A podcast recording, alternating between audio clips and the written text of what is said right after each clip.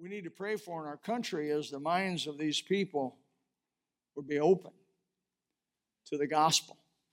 That's what they call revival, really. What is revival? To sum it up, is when God begins to open the minds and the eyes of folks to the gospel. First to his own people, and then spreading out like fire, like a wildfire in a dry land.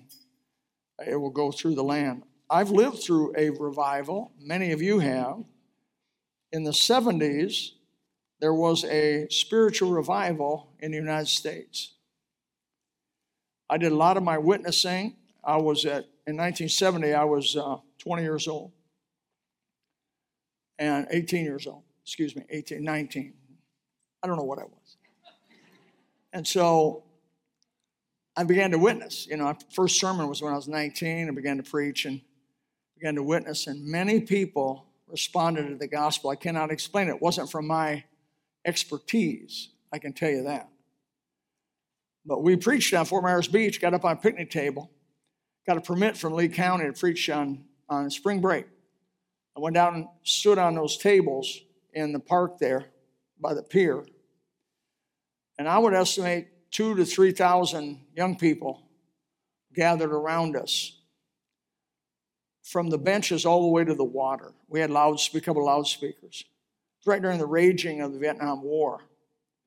And a lot of those old Vietnam vets were, they gathered around us in the front, began to heckle us and give us a hard time yelling. But our speakers were louder than they were, so we just kept preaching the gospel. I gave my testimony how I got saved.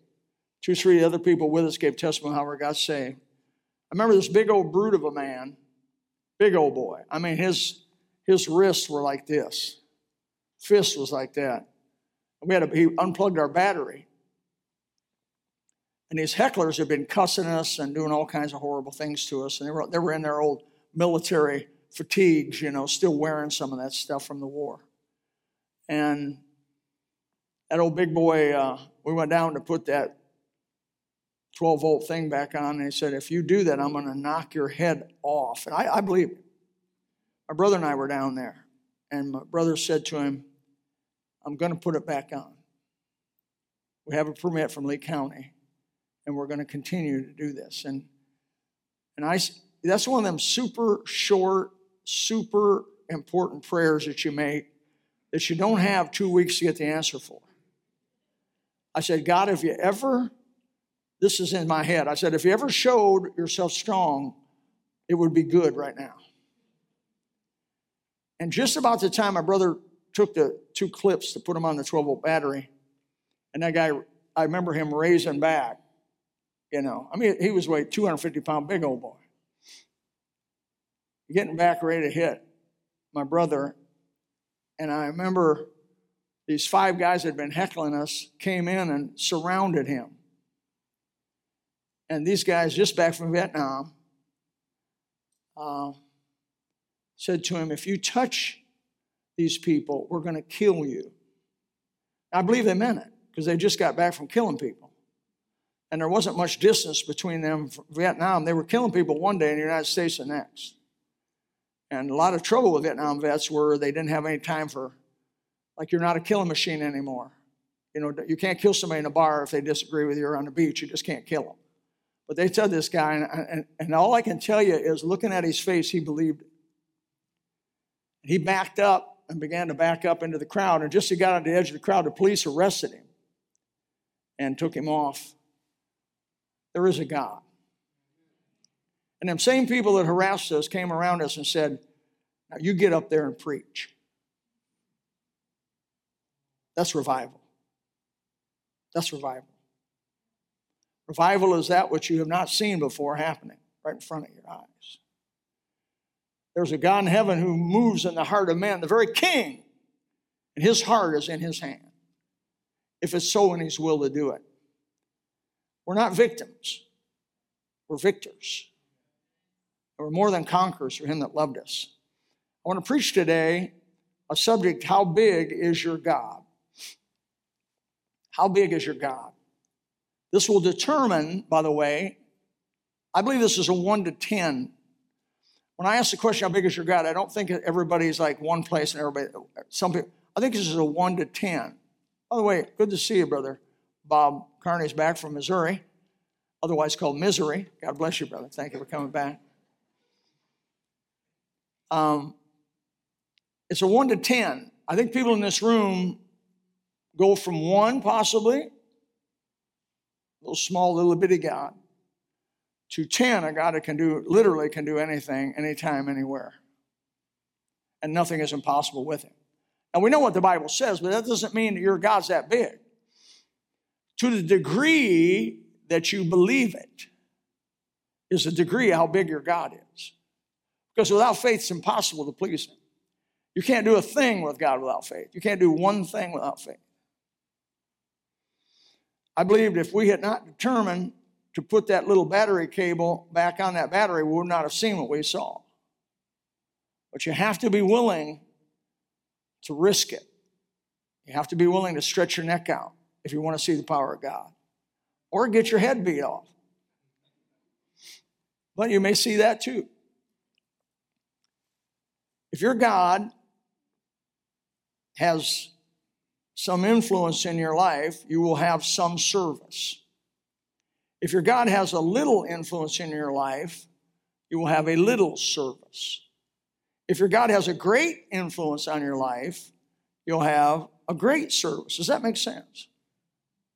The reason so many named Christians are half hearted, lackluster, on again, off again, come see, come saw, a little French there, partially committed, lukewarm, struggling Christians is because their view of God is, is small. Their view of God is small uh, as one group. Many Christians do not believe honestly the absolute exactness of the Bible. Many Christians do not believe in the literalness of the miracles of the Bible. Many Christians do not believe in the most major accounts of the Bible, like I'm, I'm, I'm not questioning their salvation. I don't know how they could be saved, not believe, but they don't believe that God created the heavens and the earth. They don't believe there ever really was a worldwide flood or such a thing as a Tower of Babel, where God gave different languages. They do not honestly believe there ever was a man named Jonah swallowed by a great fish or a whale. They read through the Gospels and discount the miracles of Jesus as hearsay. They laugh almost at, I mean, at the virgin birth of Christ. Now, some of these people may not even be Christian because they may think they're a Christian or not. That can happen. That's a sad place to be. You don't believe in his deity, or possibly, and you can't be a Christian but not believe in his resurrection. Jesus in his second coming is also a big doctrine in the Bible. They don't they hold that kind of like, eh, you know, you know, that's been being taught for almost 2,000 years. Where's he's coming? Yet, in many cases, even I don't know whether they are or are not Christian. I, I do know the ones who don't believe in resurrection are not, because the Bible's clear on that. I believe also for the deity is important. If he's not God, he can't do what he said he's going to do. Uh, they, but they tenaciously call themselves Christians and inhabit churches all over the world. Why? What happened to them? Why doubt all this? In some measure, this message, I believe, is going to answer that. I believe it's because they have a small God, supported by small faith, sustained by small actions. So let's look at the Bible and see what it says. When I where did I get the idea? This message, of course, was out of the Bible. We're Bible preaching, Bible teaching. We preach the whole Bible, nothing but the Bible, so help us God. And we don't want to go out and read Time magazine, if that's even in existence anymore, or, or, or, or quote a news media. We, we want to look at the book. The only two things eternal in this room is your soul and the Bible. That's it. So we go to Malachi, otherwise by Italians known as Malachi. Malachi, the last book of the 39 books of the Old Testament, chapter 1, verse 11 through 14. And really emphasis on verse 14, but I'm going to read a little contextually. A text is a pretext without a context. For from the rising of the sun, even unto the going down of the same, my name shall be what? Great among the Gentiles. In every place, incense shall be offered unto my name, and pure offering. My name shall be, let's say it together, great among the heathen. Now, not among the Christians, not among the Christians, not among those who claim to know and believe the Bible and, Christ, among those who do not believe and are, and are considered in the Bible heathen, it means non born again folks, you could say. But ye have profaned it in that you say the table of the Lord is polluted and the fruit thereof, even the meat thereof, is contemptible. These were the children of Israel, by the way. You said also, Behold, what weariness it is. You have snuffed at it. I like that. Snuffed at it. snuffed at it. Have you ever had your wife make a meal and she put it down in front of you and it was so, it was just so bad that you snuffed at it? If I was you, I wouldn't do that. You go, not that. You know I hate that. But it's good for you. Said the Lord of hosts, he said, and, and, and brought that which was torn. These people brought in offerings, that which was torn, lame, sick, if you brought an offering, should I accept this at your hands, saith the Lord? But cursed be the deceiver which hath in his flock a male and voweth it, basically commits it to God, and sacrifices unto the Lord a corrupt thing. Why? I love this. This is the passage right here. For I am a great king. Let's say it together. For I am a great king He's not a mediocre king. He's not a good king. The Lord Jesus Christ is a great king. And it's going to be proven and vindicated as time goes on. Says the Lord of hosts, My name is dreadful among the heathen. But this is not the only place in the Old Testament. In many places, I'll give you a sampling of where this is found again. Psalm 47, verse 2 says, He is a great king over all the earth. Psalm 48, verse 2 says, Jerusalem is the city of the great king. Psalm 95 3 says, For the Lord is a great God, a great king above all gods.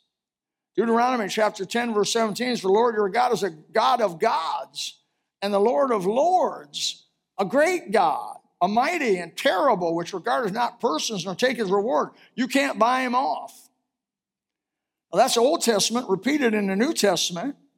1 Timothy chapter 6, verse 15 says, Which in times he shall show who is the blessed and only potentate, the King of kings and the Lord of lords.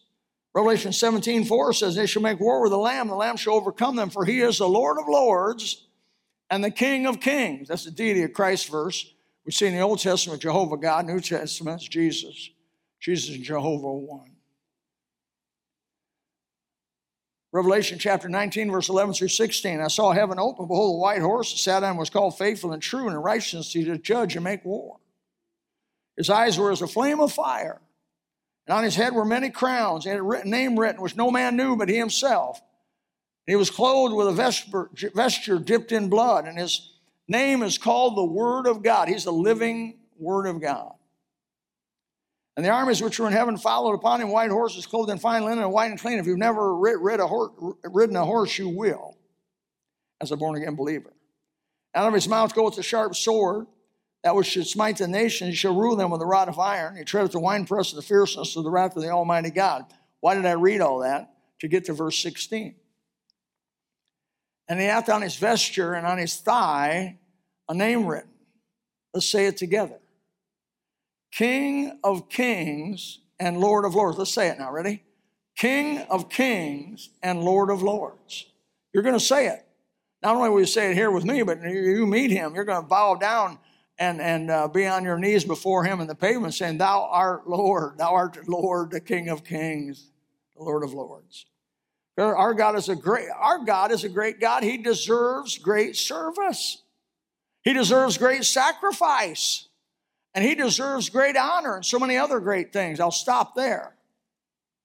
Nothing that can be asked you of him to do is too much of a sacrifice. if he's great. Remember, one to 10 scale. If you're on a five on that, well, then there's a lot of things that he could ask you that you don't want to do because you don't, you know, you know. But if God's 10, there's nothing he could ask you to do that you won't do by the grace of God. If it's lay your life down, you'll lay your life down. Whatever it is, whatever suffering, whatever sacrifice that the God of all that is would ask you to do. If he's, if he's, if you have the degree of faith of a 10, then you'll just say, whatever you ask me to do, I'll do it. And I won't, by the way, complain all the way home. Amen. You'll, you, as old Don, uh, Don uh, Sis used to say, uh, you get to do it. Amen. We'll get to do it. I think Scott Pauley may say that too, just to make sure you, you get to do it. Woo. He's big. Our God is big. Isaiah chapter 57, verse 15, thus saith the high and lofty one that inhabiteth eternity, whose name is holy. I will dwell in the high and holy place with him that is of a contrite and humble spirit, to revive the spirit of the humble and revive the heart of the contrite one. So how do you how do you want to be? How do I want to be? I want to be contrite and humble. I don't want to be self-promoting, self-exalting. I want to be Christ exalting, Christ promoting. I want to be a nothing I want to be little in my own eyes. I moved to make sure the cameraman's on it. I want to be little in my own eyes. Why did Saul, the king Saul, fail? He got big in his own eyes. Why did King David do, do Bathsheba? Because he got big in his own eyes. If you'll stay by the grace of God small and you're little in your own eyes, you, you will keep God big and you'll be little. That's the correct perspective. But what happens is we get big and our God gets little. And it causes us to do things against Him and contrary to Him. 1 Kings chapter 8, verse 27. This is, this is Solomon's prayer of dedication. He says, But will God indeed dwell on the earth? Behold, the heaven and heaven of heavens. That's, that's where Hubble telescope's looking. Now, he couldn't see that by the naked eye. But somehow, through the Holy Spirit, he knew they were there. The heaven of heavens, past everything you can see, the nebulae, and all these other things that are out there, cannot contain thee. How much less this house that I have builded? How ludicrous it was, uh, he's saying, to build this beautiful temple and, and, and, act like our God's small enough to indwell that little temple. That, he's, Yes, we built this temple, and yes, we're in obedience. We're worshiping, keeping in the law of Moses uh, during that period of time, you know, and we're doing what we're commanded to do at that time. And in this temple, and is a beautiful place, but it's nothing because my God is big. My God inhabits everything that ever, in fact, the heaven of heavens can't contain him. He's past that. So, what happened to Solomon? He was the wisest man to ever live ever live. None, back, none before him, none after him. What happened to the wisest man that ever lived? God became small. He forgot his own words. And he began to marry foreign women Bible says took his heart away from God. He ended horribly. Nobody wants to end like Solomon. Everybody wants to begin like Solomon. Nobody wants to end like the boy which teaches us a very deep theological truth. It ain't over till it's over. I'm 68 years old, but it's not over. I've seen old men make fools of themselves in the last few years of their lives. I've seen old men be married 50, 60 years to one woman and then divorce her the last four, five, six years of their life. Shame their family, shame their testimony. Look, if you've made it 50, 60 years with the old girl, you can make it another three or four.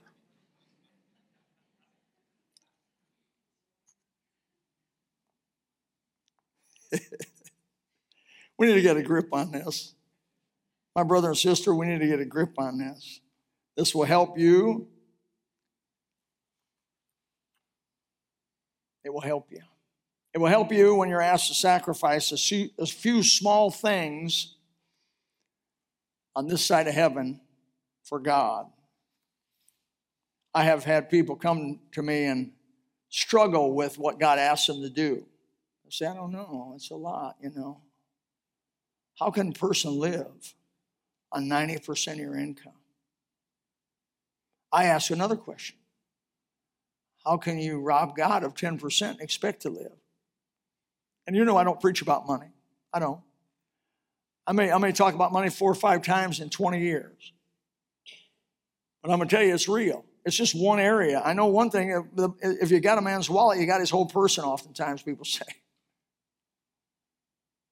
The love of money is the root of all sorts of evil, all kinds of evil. So it's a big factor. Why do you think God instituted tithing? What is He doing? He's just seeing if He's a big God or a small God. I remember, I remember I was 16 years old working on a railroad, Penn Central Railroad. We were going from Elkhart to Blue Island in Chicago, and then from Blue Island back to Elkhart. That was my little section of run. And uh, I was making $125 a day in 19, I think that'd have been 1970 maybe. That's a lot of money. I was thankful to the union, which had jacked the wages up to where they eventually went bankrupt. But nevertheless, I was making 125 bucks a day, working six days a week. You add it up. That was a massive amount of money. I bought a brand new Camaro in 1969 right off the showroom floor for $2,500. My insurance as a teenager was $110 a year. Gas was 20, 25 cents a gallon. I'm making eight, almost 800 bucks a week. I was rolling in the dough, man. And my mom came up and tapped me on the shoulder and she said, Son, you want to make sure to tithe on that money. Now, just to show you the perspective of this, there were people working at a, at a factory right across from where we live called Continental. That wasn't Continental Can. It was called, I can't remember the name of it, but it was a factory across the street from us. They were making $2 an hour. That was $80 a week, and after taxes, you made $60 a week. Now, you, are you in perspective with me on this? So she asked me to tithe $80. That was a man's 40 hour week. And the test was was God going to be big with me or small with me? I said, Mom, if you would be kind enough to take that 10% out of every check I get, because I let her handle all my money. And my check came in, I just gave it to her, she deposited, took care of it. And from that day to this day,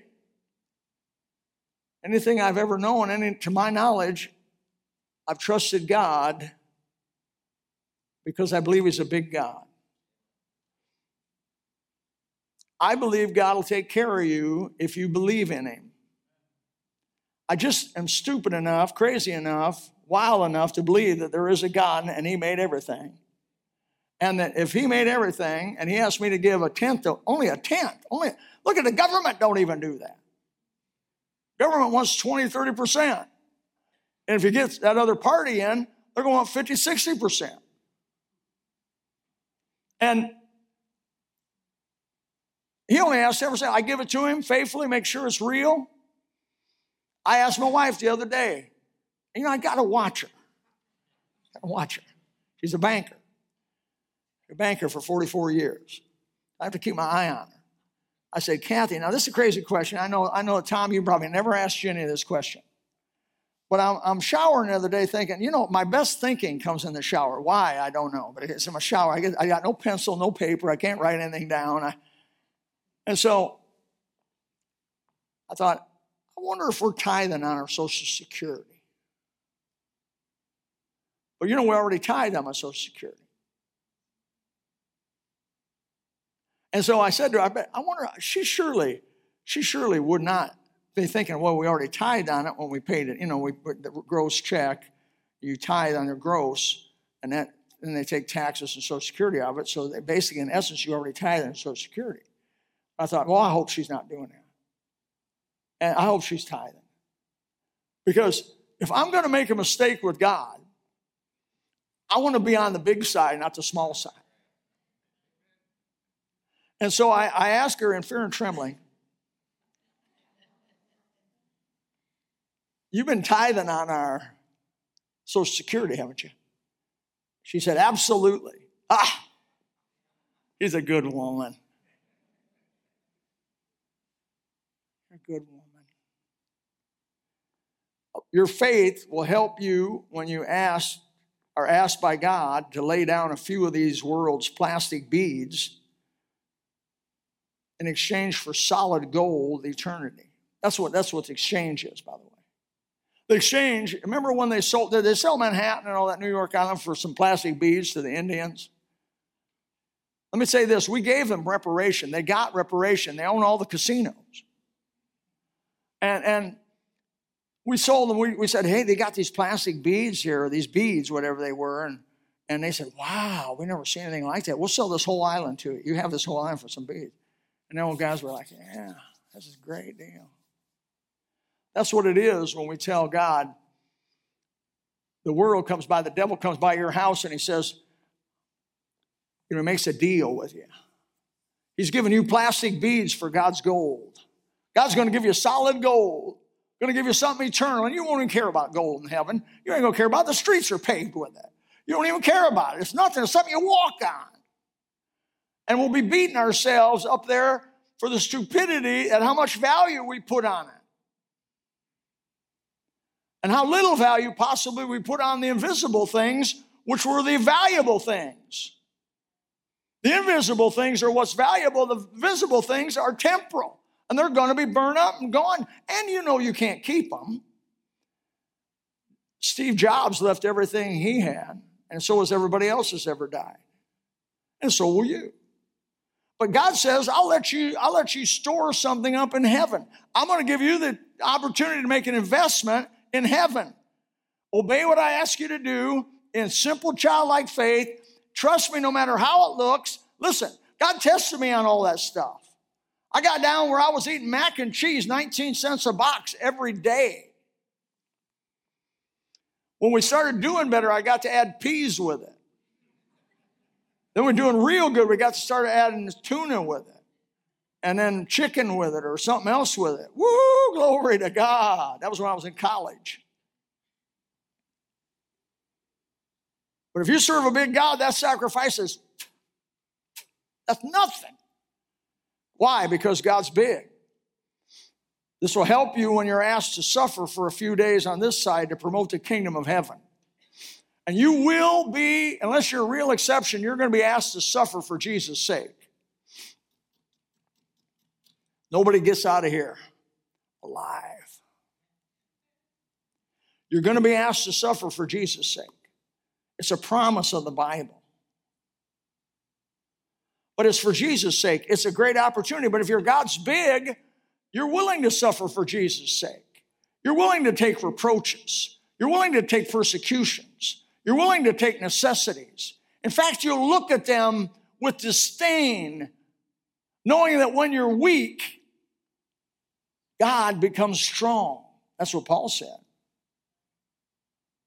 Amen. You won't go around whining because you got to give or you got to do this or nobody wants to wash the bathrooms up, so I went in there and washed them up. Brother, it's the highest calling of God to clean the bathroom. I can't tell you how many times people have come to the preacher, this preacher, and said, The bathrooms are plugged up. I'm like, Why are you telling me? I've gone there in my suit, got down on my knees, and with my suit, this is dangerous, but I'm gonna give it a shot got down on my knees and turned the water off on that no good sticky valve that they always got behind the toilet. Never works. You don't have no nice quarter valve. I turn that thing off and it really don't turn off all the way. Got the plunger.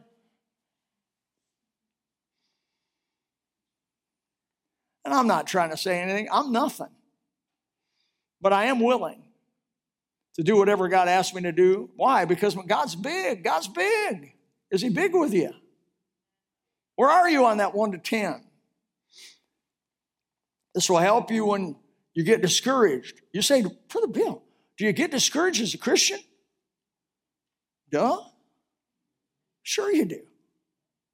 We live in we live a symbiotic life.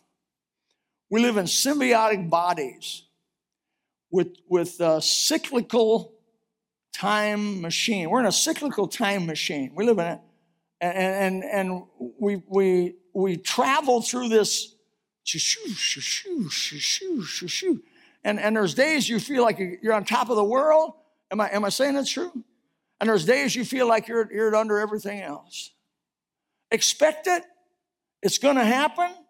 It's okay. But when you get discouraged, lift up your eyes unto the hills from whence cometh my help. My help cometh from the Lord, who made heaven and earth. He's a big God. And I know I'm shot right now and I'm down right now, but by the grace of God, someday I'm going to run and not be weary. Isaiah 40, 31. I believe the clearer the vision, the better you are. So, real quickly here, how do you get a clear vision of the bigness of God? Number one, observe creation. I mean, spend some time observing the things around you.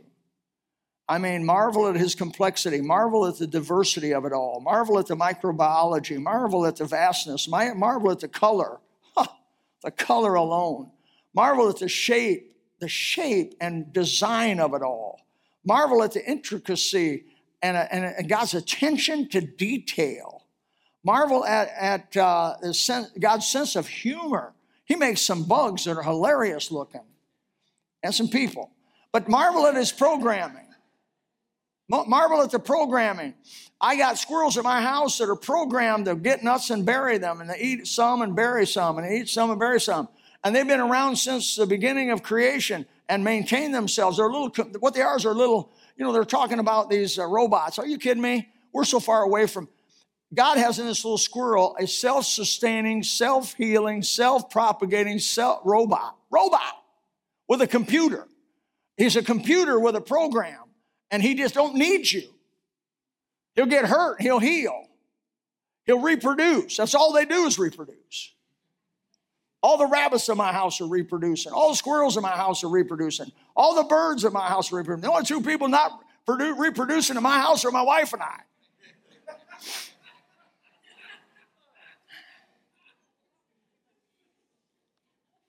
Yeah. Marvel at his durability and flexibility how durable what he makes is, how flexible it is, yet how tender it is. Marvel at his power, his sheer power of gravity, power of water, power of weather, power of wind, power of earthquakes, power of volcanoes, power of viruses. When God makes a virus, he makes a good one. Absorb his words, that's the second way.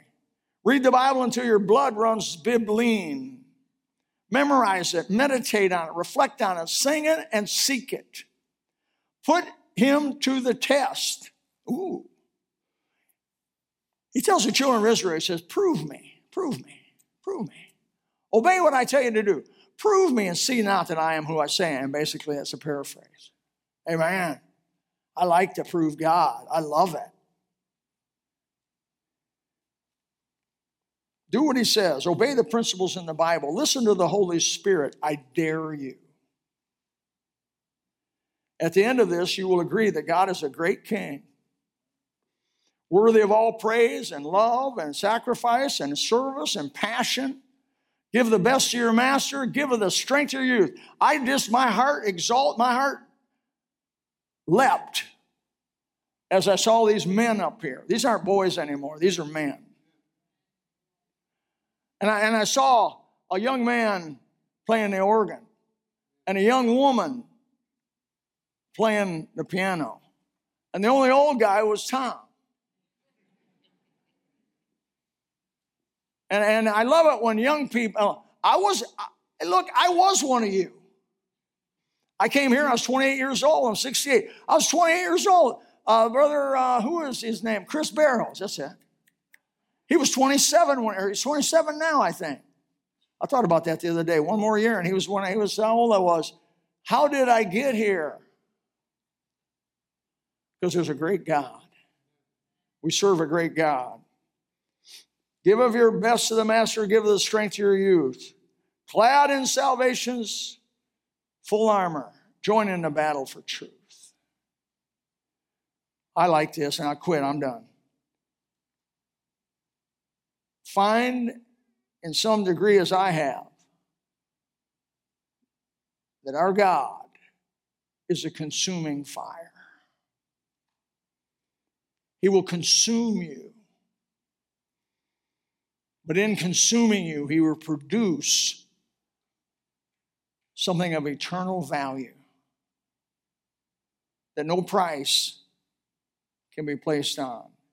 He is a great God who inhabiteth eternity. I asked the question I started with How big is your God? Father, thank you for the few minutes together. May the Holy Spirit use the Word of God. I know He will, sharper than a two edged sword. It's a promise. Do that work which you set out to do here this morning. This goes out all over the world through the internet and iTunes and all these other places.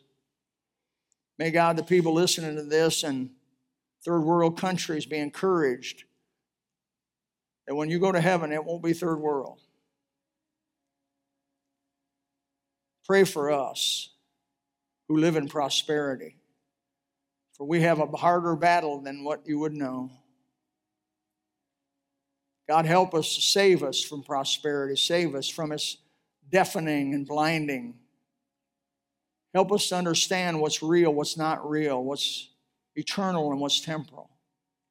Help us to have faith, to believe. Father, we come to you and we say, Abba, Father, we need you there be someone in this room without the Lord Jesus Christ, their personal Savior, they know, do not know. Oh, maybe they have, maybe they'll say I'm 10%, 20%, 30%, but you're not 100% sure that if you died today, you go to heaven. We'd love to be able to take the Bible, and at least open it for you and show you what was showing us, how you can be saved, what Tom talked about at the beginning. If you're outside of the will of God, you, you let God get small in your life. Why don't today you, you make him big again? It's a choice. Walk out of here and say, I'm never going to let God get small again. The deafening, blinding of Satan will make God small in your life. Don't let him do it. Come to the light. In Jesus' name. Amen. If you would like to know more about the Lord Jesus Christ, you may contact us at the church website gospelbaptistchurch.com, or you can go to Facebook and type in Gospel Baptist Church, Bonita Springs, Florida. Also, you could call the church office at 239 947 1285. Thank you, and God bless.